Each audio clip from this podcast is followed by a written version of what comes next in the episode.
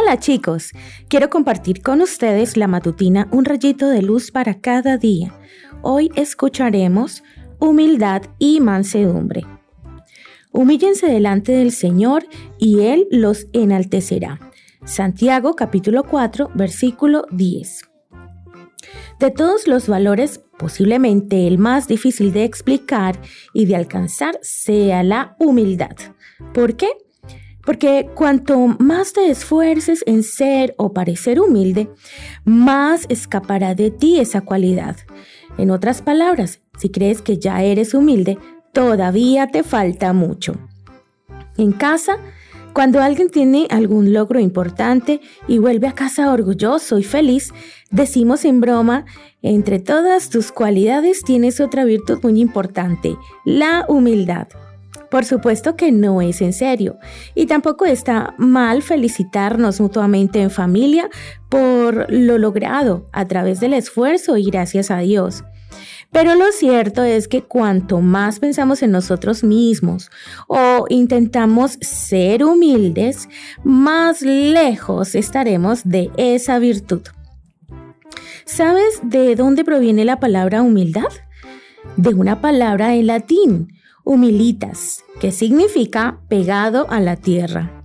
Las personas orgullosas parece que andan en las alturas y por eso la humildad se asocia con tener los pies sobre la tierra.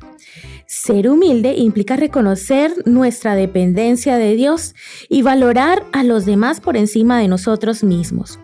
Significa ayudar a otros sin esperar reconocimiento o recompensa. Significa respetar a los demás y sus diferentes formas de pensar. Significa no creer que sabemos más que nadie o que tenemos todas las respuestas. El Señor nos dice que Él valora un corazón humilde, que reconoce su necesidad, pues así puede trabajar y hacerlo receptivo a su mensaje.